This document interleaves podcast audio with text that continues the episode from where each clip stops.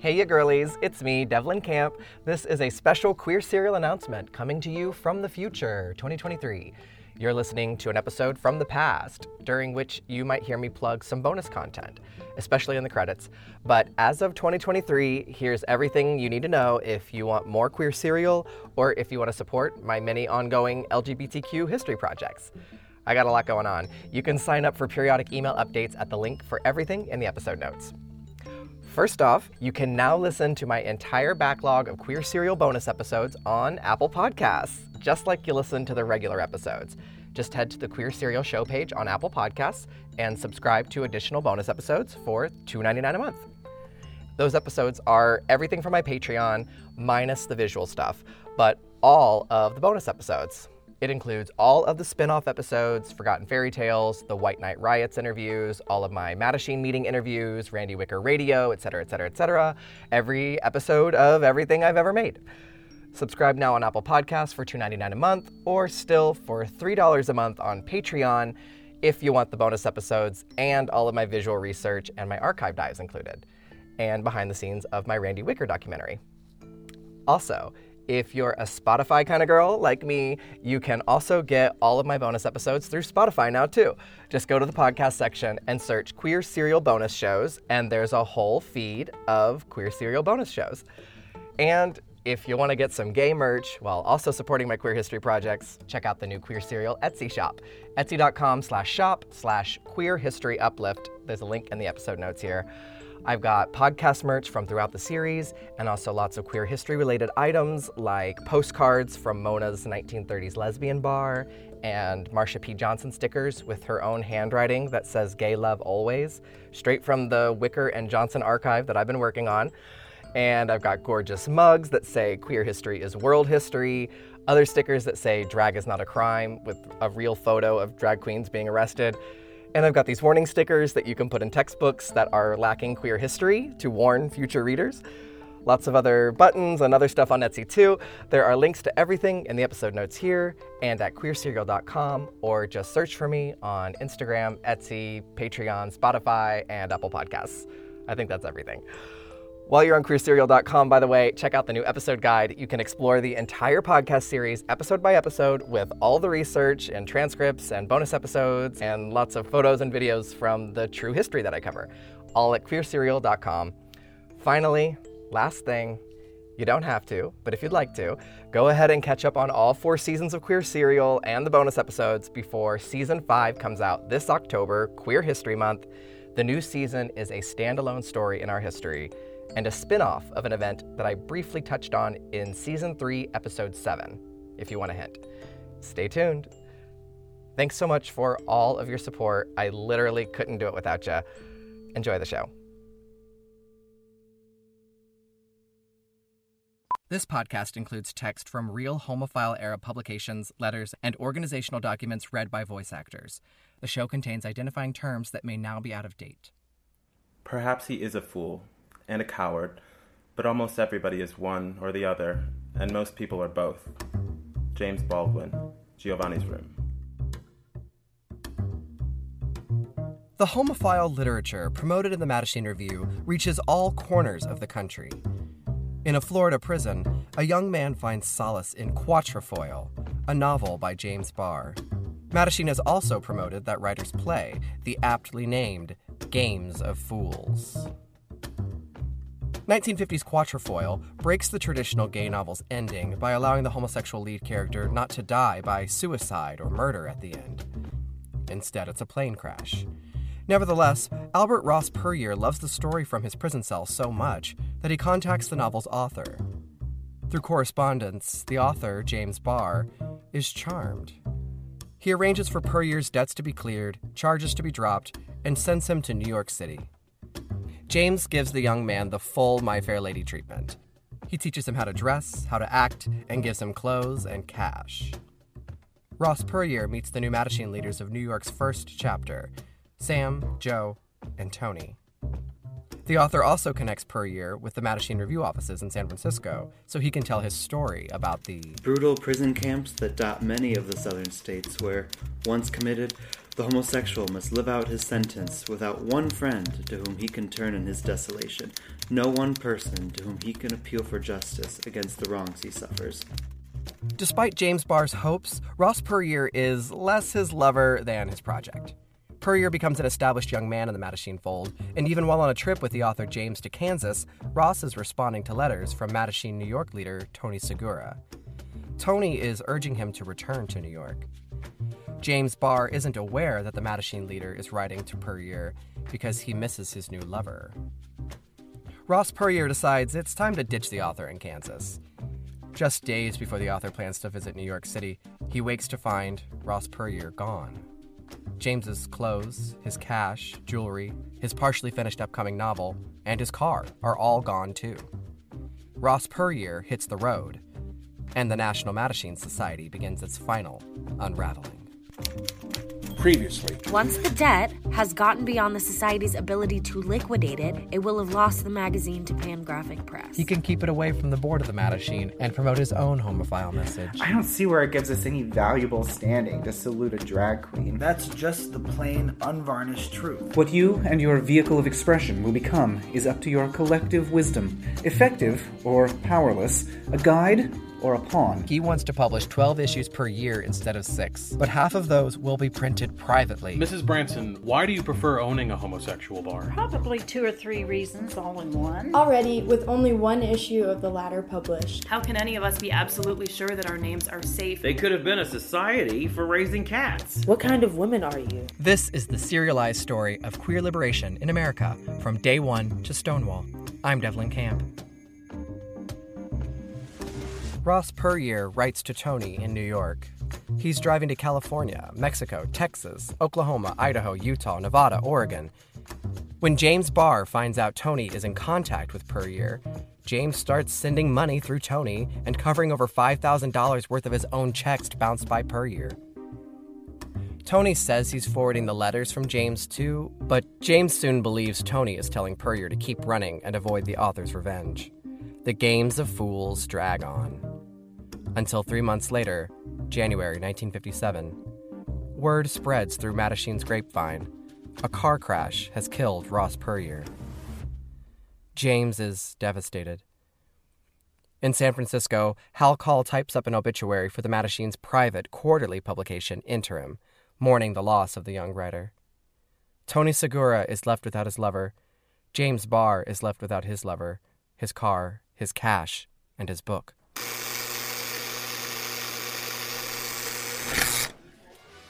Mattachinos buzz the door at Hal's apartment and join him in assembling the interim issue containing the obituary.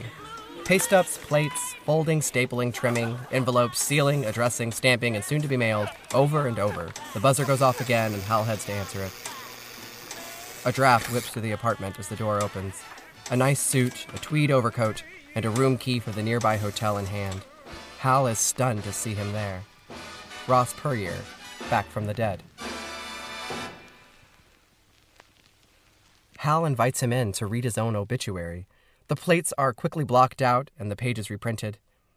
After the interim issue is remade, Hal takes Puryear to the Copper Lantern in North Beach to celebrate with drinks. He hears the whole tale James Barr's possible affair with another man in the Kansas oil fields, the fight, the disappearance.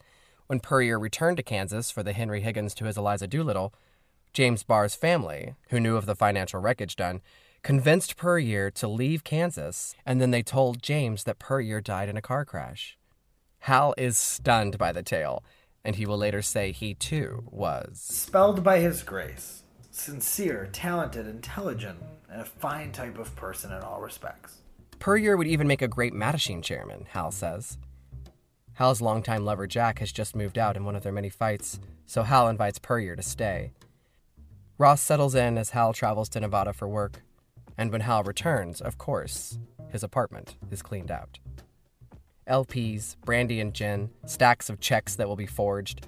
A half eaten plate of beans covered in ketchup sits on the kitchen table beside an empty carton of cigarettes. The stolen records are sent to James Barr as a gift. James takes to the New York Mattachine podium, telling the whole sordid story. But Tony turns and spreads his version that James is a liar and Puryear is the victim. The author is furious to see his reputation falling apart in the homophile community. The New York members begin pointing fingers at each other. Tony, Joe, and Sam barely have control of their new chapter. Hal in San Francisco asks James Barr to drop the matter and forget the debt.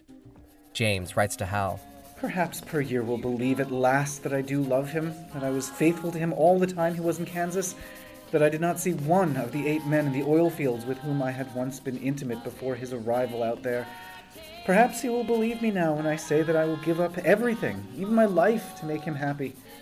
I shall live alone then, and from then on until Ross is able to join me. Hal also says he won't be pursuing Puryear with the police.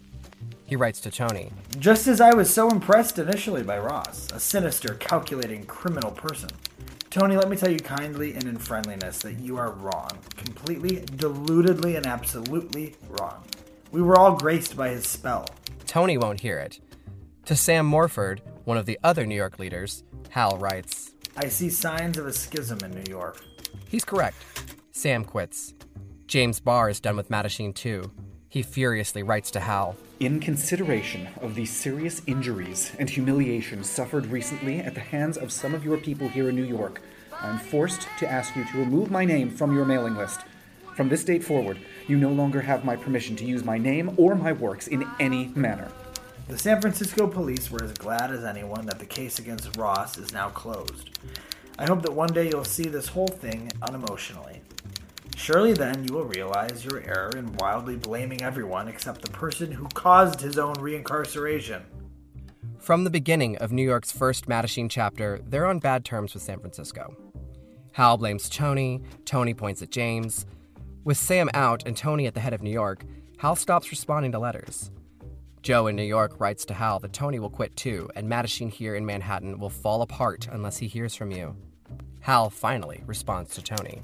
I know it's frustrating and your blood pressure soars when you want and need something and it seems you can't break through our shell. So let's forget this do it or else business. Everyone here is working as hard as human endurance permits.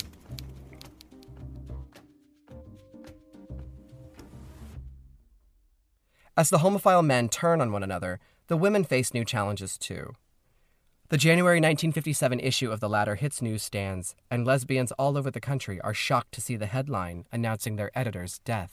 Anne Ferguson is dead. The headline says The pen name of Daughters of Bilitis co founder, Phyllis Lyon.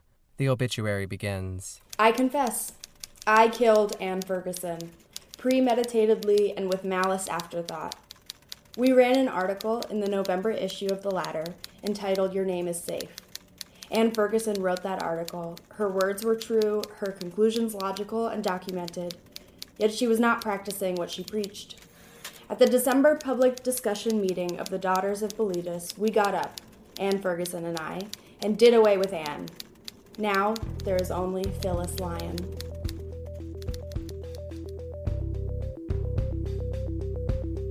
Phyllis boldly brings the Daughters of Bilitis into a rarely visited territory of homophile activism. No masks, no pseudonyms. And it's a success. Letters continue to flow in asking for more DOB chapters. Phyllis and Del set their sights on LA. In One magazine, the daughters print an ad for a $1 brunch for potential daughters to meet at the Clark Hotel during One's midwinter meeting. Monitoring One magazine since its beginning, the FBI looks into the Clark Hotel reservations listed in the ad. They find the lesbians will be gathering with Del Martin. They're reserved as a tour group. The FBI scours their files for more on Del and these daughters of Bilitis. They turn up a book recently published by One, Homosexuals Today. They send word of Del Martin to Director Hoover, but there's not much Hoover can do here but watch people exercise their rights. Meanwhile, in LA, Del and Phil host their brunch of 16 women. One Incorporated member, Stella Rush, decides to head up the new chapter. Del and Phil ask Helen Sandoz, who secretly printed their magazine at Macy's, to stick around and help Stella establish the LA chapter. The two women continue meeting at the bar of the hotel where they hold DOB meetings, and soon after, Helen moves to LA to be with Stella. Stella Rush actually has a fascinating story. Check out my bonus episode on her at patreon.com slash queerserial. At the Midwinter Institute meeting hosted by one, a folklore specialist from LA takes the stage to sketch the history of homophile life from the dawn of history to present time. It's Harry Hay, quietly working in the background now, promoting the importance of queer history. We've been here all along, falling in love and often running from enemies. Some of them are even here with us now. An informant inside the Mattachine reports to the FBI that headquarters have moved to San Francisco to expand activities of the male and female queer sections because of the sanctuary here in San Francisco as a, a bohemian city. The informant plans to send a list of members as the organizations rapidly expand. Why a chapter in your area? Only so much can be accomplished by the printed word. There must also be the spoken word, the personal contact, the therapy of group discussion of mutual problems, of talking it over with those in similar circumstances, cannot be denied. But some women can't talk it over in person. They have reputations to uphold. In April of 1957, Del and Phyllis receive a discreet message from LHN. Please find enclosed a money order for $2. I should like to receive as many of your back issues as that amount will cover. In the event $2 is in excess of the past six issues, well, fine. Those few cents may stand as a mere down payment towards sizable, for me that is, donations. I know already that I shall be sending you. One day, everyone will know the author's name, but not because of her letters to the daughters. Her play, A Raisin in the Sun, will soon be the first play written by a woman of color produced on Broadway. Lorraine Hansberry currently lives in Greenwich Village, quietly separated from her husband, Robert Nemiroff. I'm glad as heck that you exist. You're obviously serious people, and I feel that women, without wishing to foster any strict separatist notions, homo or hetero, indeed have a need for their own publications and organizations. As one raised in a cultural experience, I am a Negro, where those within were and are forever lecturing to their fellows about how to appear acceptable to the dominant social group. I know something about the shallowness one is oppressed or discriminated against because one is different, not wrong or bad somehow. On undated sheets of yellow legal paper, Hansberry writes radical thoughts of how homosexuals are born homosexual. Since it does not follow that all which proceeds from nature is in any way automatically desirable for human good, it is silly and baseless to posit the rights of homosexuality on the remote, plus in some sense irrelevant, possibility of its possible congenital character. Annually, she writes lists of her likes, dislikes, loves, and regrets. Myself in notes likes, slacks, deeply intelligent women, Eartha Kitt's eyes, voice, legs, music, dislikes, loneliness, most sexual experiences, myself, masculinity in women, bored with, a raisin in the sun, indifferent to, most men. I like my homosexuality. I hate my homosexuality. I like 69 when it really works. The inside of a lovely woman's mouth, to look at a well dressed woman, I am proud that I struggle to work hard against many, many things. She tells the daughters of her wariness of masculine lesbians. Someday, I expect, the discreet lesbian will not turn her head on the streets at the sight of a butch strolling hand in hand with her friend in their trousers and definitive haircuts, but for the moment, it still disturbs. Phyllis is so excited for the support from this up and coming playwright that she prints the entire four page letter in the Ladder under Lorraine's initials.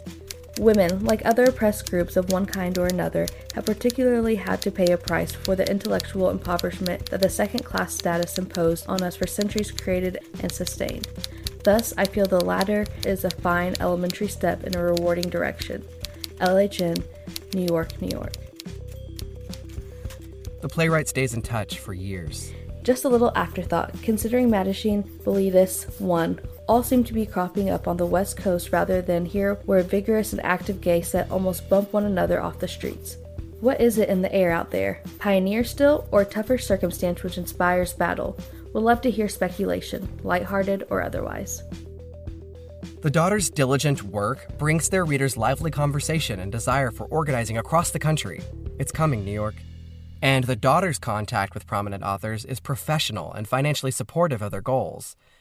In the Mattachine, theirs leads to scandal. Bickering continues over the Puryear affairs.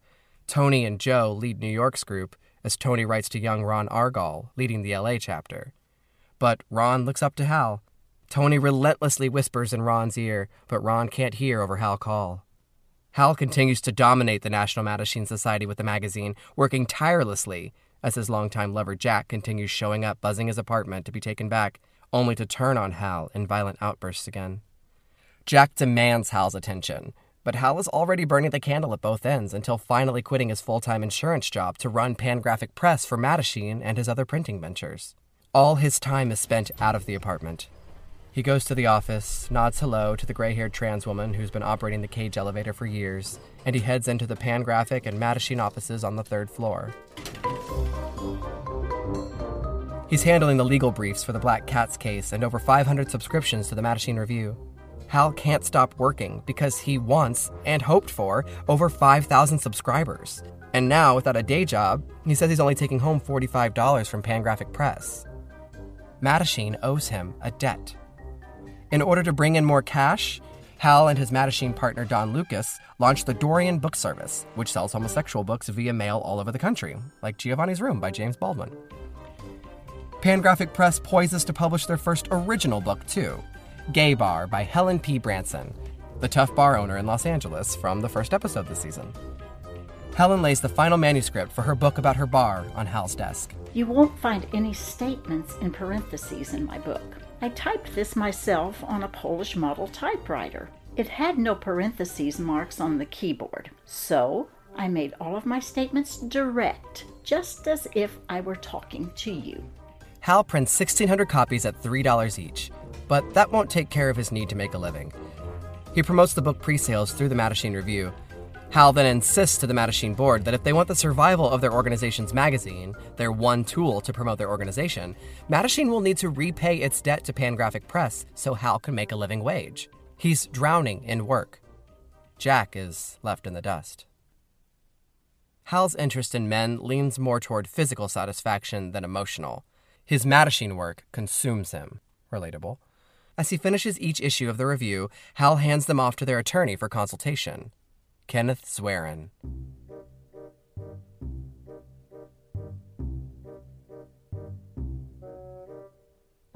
Kenneth Zwerin, the lawyer who filed the incorporation papers for the daughters and said they were so discreet that they could have been a society for raising cats, he's closeted. But he helps homosexuals arrested by vice police or blackmailed with their sexuality. Zwerin takes case referrals from phone calls that come into the Mattachine Society offices, and in return, he consults on the Mattachine Review. And of course, he and Hal Call are drawn to each other in the Mattachine offices. A dominating spirit ten times more than I. A sexual fondness involved that I'm not ashamed to say at all. Zwerin is an attractive and brilliant ally for Hal to have in San Francisco.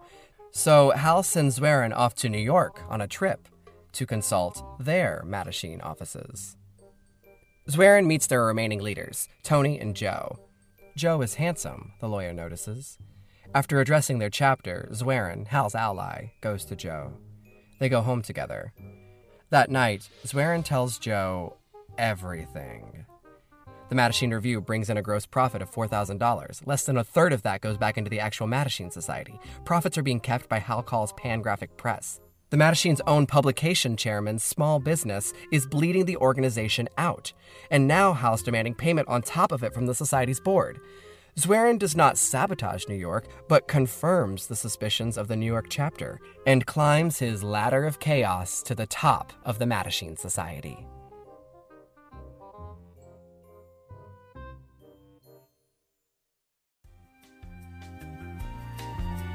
A moment ago, I mentioned Stella Rush falling in love as she formed the LA Bilitis chapter with Helen Sandoz.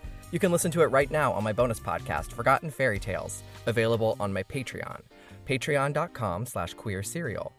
In my newest episode, you can hear the real Hal Call say, We've also discovered that this bugaboo of fear is one of the biggest things we have to contend with. We get many, many letters from all parts of the United States, from people in all walks of life, from people in the armed forces, from people of all ages who have maybe either just discovered they are homosexual or they have known it for a long time and uh, want some kind of help. Many of them are afraid, are they afraid to. They're afraid to have their name on a mailing list. They think that, the, that some authorities are going to seize it. Subscribe to the bonus show at patreon.com slash queer serial for just $3 a month. Other rewards include buttons, transcripts of episodes, photos through the research process, more old gay music, and a pretty gorgeous mug with the podcast artwork. Also, you can get a copy of Helen Branson's book, Gay Bar, reprinted just a few years ago and generously donated to the podcast by Will Fellows. Read Helen's entire story about her secret little gay bar on Melrose. I only have a few copies left. Patreon.com slash queer serial. Click the link in the episode notes.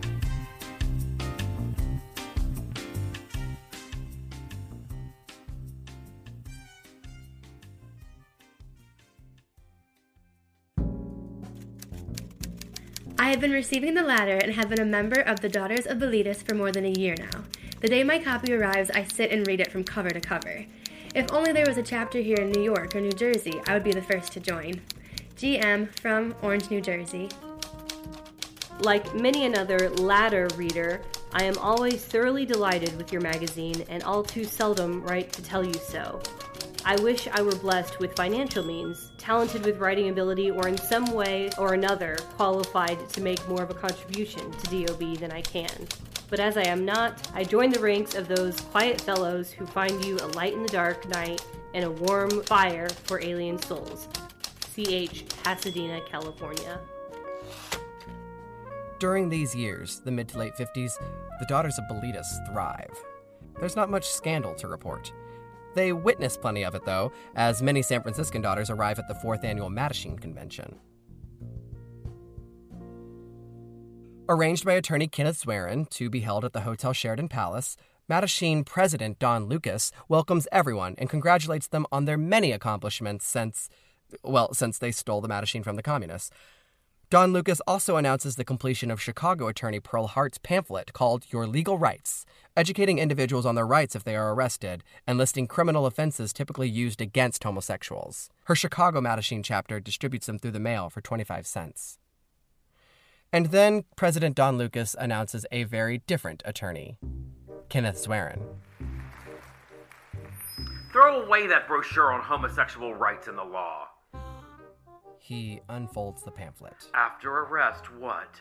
Stand up for your rights at your own risk. Most police have more respect for their billy clubs than for citizens' rights. Later that night, receptions are hosted by Pangraphic Press and the Daughters of Bilitis. Zwerin toasts to the Member of the Year, New York's Tony Segura. The following day, Labor Day 1957, the annual business meeting holds the election of new chairman nationally. The call for the presidential nominations is held. Hal Call, shocked, runs across the convention to the incumbent, Don Lucas. Kenneth Zwerin is on the ballot. Don Lucas knew it was coming. The votes are tallied, and the new president takes the stage. Hal Call is astonished to watch the organization he once stole, now stolen from him by his former lover and attorney. As Hal gives his publications report, delegates speak up to accuse him of profiting off his position as publications chairman. First of all, I resent the implication that I would quote as minimum average commercial prices for comparable quality, which were not just that. These figures will stand up, as I'm sure you will learn. Pangraphic was set up as a commercial publishing and lithographic firm primarily for the purpose of printing the Mattachine Review at the lowest possible cost. It hasn't charged the magazine for labor. But combing through the books, historians like James Sears have found that Pangraphic did charge the Mattachine for overhead and administration editing. When he launched the review two years ago, Hal recorded a commercial printer's quote to make the magazine at $266 for 3,000 copies of the first issue, including envelopes and labor for mailing. Call launched Pangraphic, printed the issue, and invoiced the Mattachine Society for $600, not including postage. Hal wrote at the time This is less than one half of what it would have cost if done commercially. No individual has profited one cent. The delegates here at this convention don't even know these facts, but they're suspicious of the society falling into Pangraphic's debt, as subscription rates are rising and Hal is demanding more money. The new leadership, most of whom are from other cities, are fed up with the San Francisco centricity of the magazine anyway. Turning on his former lover, President Zwerin demands Hal not even open the Mattachine Society's mail anymore. The board votes for a new commercial printer to take the magazine. The next issue is to be published by the New York chapter, not by Hal. Bob Eastlick is given authority to investigate wrongdoings against their constitution possibly committed by Hal Call. The convention is called. The Mattachine Society leaders gather in the library lounge with their new president for a group photo, just below a small poster of their court jester logo. Eastlick's investigation gathers dirt quickly. The disorganization of the San Francisco Area Council and abandonment of social programming for homosexuals leads him to propose demoting San Francisco to chapter status.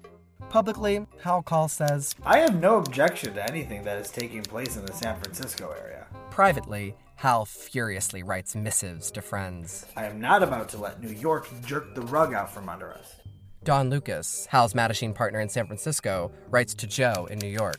If I see that the results of this investigation into Hal are not going to be sufficient, then I am definitely planning on flying to New York to talk to you in person. I cannot say what I have to say in writing. It is very unfortunate that 90% of our efforts are at the present time directed at solving internal conflicts. New York leadership entertains ideas of the society absorbing Hal's pangraphic press. Hal sits back and waits for them to figure it out on their own. The new Mattachine Review issue, in the hands of New York, is weeks behind schedule. Hal answers questions from the new printer, but it doesn't hit the post until 25 days after deadline. The printer tells Hal, I'll tell you how to get the review back. Take the damn thing. I don't want it. New York realizes they don't have the expertise that Hal has. If they buy Pangraphic, they don't have their publisher or the funds to produce the magazine, and Pangraphic needs their review just as mutually in order to make money. As he waits for the Mattachine's decision, Hal proceeds in publishing Helen Branson's book, Gay Bar, with Pangraphic Press. Three months behind schedule, Hal sends Helen her first copy, writing on the inside cover To my favorite author and my favorite gay bar. Your first is our first also.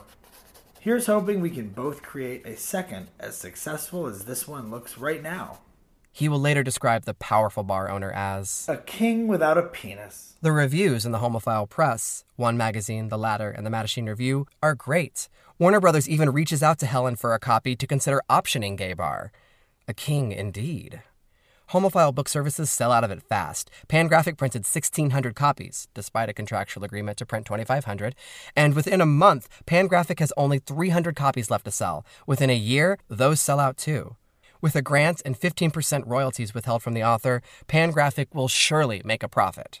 Helen's royalties, which add up to $572.40, more than $4,600 today, are not paid by Hal Call to Helen Branson. Her only profits for writing this book come from copies she sells herself in her small gay bar of regular customers. Hal never gave his king her royalties. Hal continues his side projects as word still has not come down from the new Mattachine president. He prints the new issue of Interim, the members only Mattachine quarterly that almost had Puryear's obituary. Reporting on the recent convention, the group photograph of Mattachine leaders in the library lounge is pasted, plated, folded, stapled, trimmed, slipped into envelopes, sealed, and addressed to all members. The names of those leaders printed below the photograph. It's the first time an American homophile organization has ever printed a photo of their leadership. All over the country, members open their new interim issue to see something revolutionary. Kenneth Zwerin, the closeted attorney and the new president of the Mattachine Society, and all out drama queen, goes through the roof. Just about everyone in the photo does. Their faces are now public.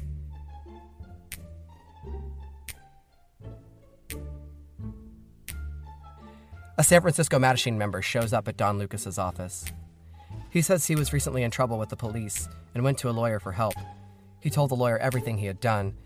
The lawyer then told the young man to pay up, a hefty fine too, because he had just recorded this entire conversation. If the young man doesn't pay up, the lawyer is going to use the confessions against him in court. It's illegal, but it's what many lawyers do to gay clients. Don Lucas isn't surprised. He asks the young man the attorney's name. Don Lucas storms out of the Mattachine offices and marches down Market Street, barging into Kenneth Zwerin's second floor office. He grabs the flower arrangement from Zwerin's desk and rips the microphone cord from it. This is the cause of it. Get the hell out of my office! This is the cause of Get the hell out of my office! Zwerin, irate, pushes Don out of his office. President Zwerin's resignation is quick to follow. Though he insists he never gave written permission for the use of his photograph in interim, he agrees to hold off on a lawsuit against Mattachine. As the house of cards flutters back down into his hands, Hal Call has one last move to play.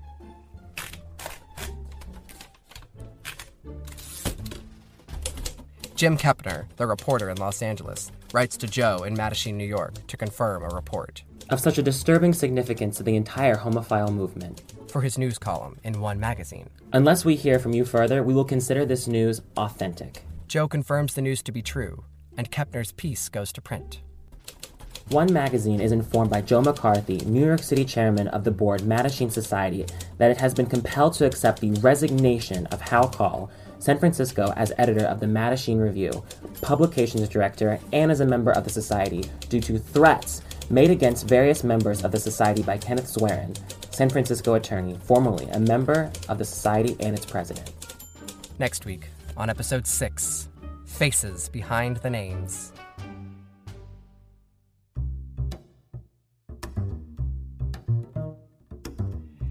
Mattachine continued to refer clients to Kenneth Zwerin until 1960.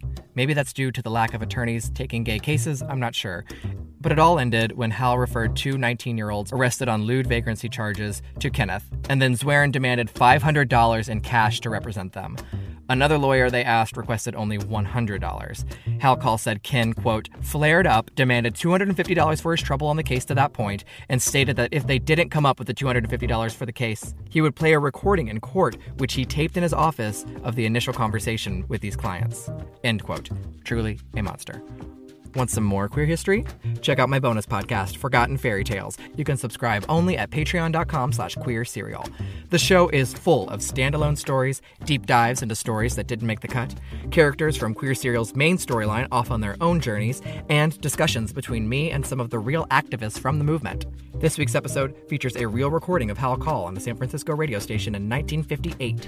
I know there's also a tendency in uh, some of the groups working on the problem today to point out that the homosexual is possibly, on the average, more gifted than uh, is the non-homosexual or heterosexual person. Subscribe now at patreon.com slash queer serial. Click the link in the episode notes. Patrons also get other fun rewards like buttons, mugs, photos through the research process, and transcripts of the episodes. If you're a teacher looking for transcripts, please contact me on queerserial.com. A huge thank you to some of my top donors who waited very patiently for season two, including Faye and Steve Camp, my wonderful grandparents whose voices are all over this show, and also the fabulous filmmaker and friend of mine, David Weissman. Click the link in the episode notes to see Weissman's many documentaries on queer history covering the psychedelic drag group The Cockettes and the AIDS epidemic and conversations with gay elders. You can also hear his chat on my bonus podcast. Thank you all for your incredibly helpful donations. This season is also brought to you in part by the Sisters of Perpetual Indulgence San Francisco. Resources for the podcast can be found at queerserial.com. One in particular used for this episode is, of course, James Sears' fabulously detailed book, Behind the Mask of the Mattachine. This book covers so much inside Mattachine drama, especially the Puryear affairs and the interim photo scandal. For more visuals and stories that didn't make the cut, check out the podcast on Instagram and Twitter at Queer Serial. I recently posted photos of Helen Branson's book, Gay Bar, among many other authors featured in today's episode. If you have a moment, please rate and review the show on iTunes. It helps new people find the show. And share the show with your friends and family. Doesn't matter if they're queer, they'll love it. Maybe. I don't know. Voice actors. The James Baldwin quote was read by the gorgeous Samuel Miles. Albert Ross Puryear by Tim O'Reilly. Hal Call by Dominic Caruso. James Barr by Matt Baume. Once again, please check out Matt Baume's many queer projects, including The Sewers of Paris, in which he interviews queer people about the entertainment that changed their life. Links are down in the episode notes. Phyllis Lyon was played by Jane Serenska. Now there is only Phyllis Lyon. Oh my god. She's so cool. I love her.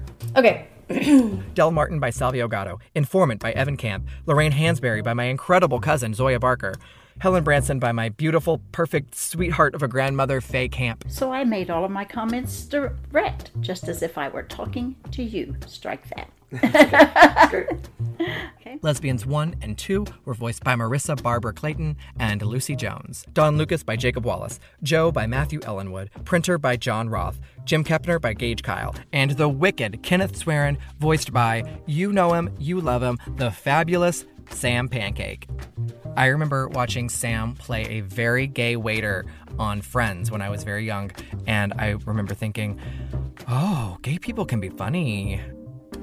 A massive thank you to all the actors, friends, and family for donating your time and talent to this show. Music is by Kevin MacLeod at Incompetech.com, licensed under Creative Commons by Attribution 4.0. The original Mattachine Society Jester logo is used courtesy of One Archives at USC Libraries. Thank you so much for listening. I'm Devlin Camp. See you next week. Just a little afterthought, considering Mattachine. I forgot how to say it.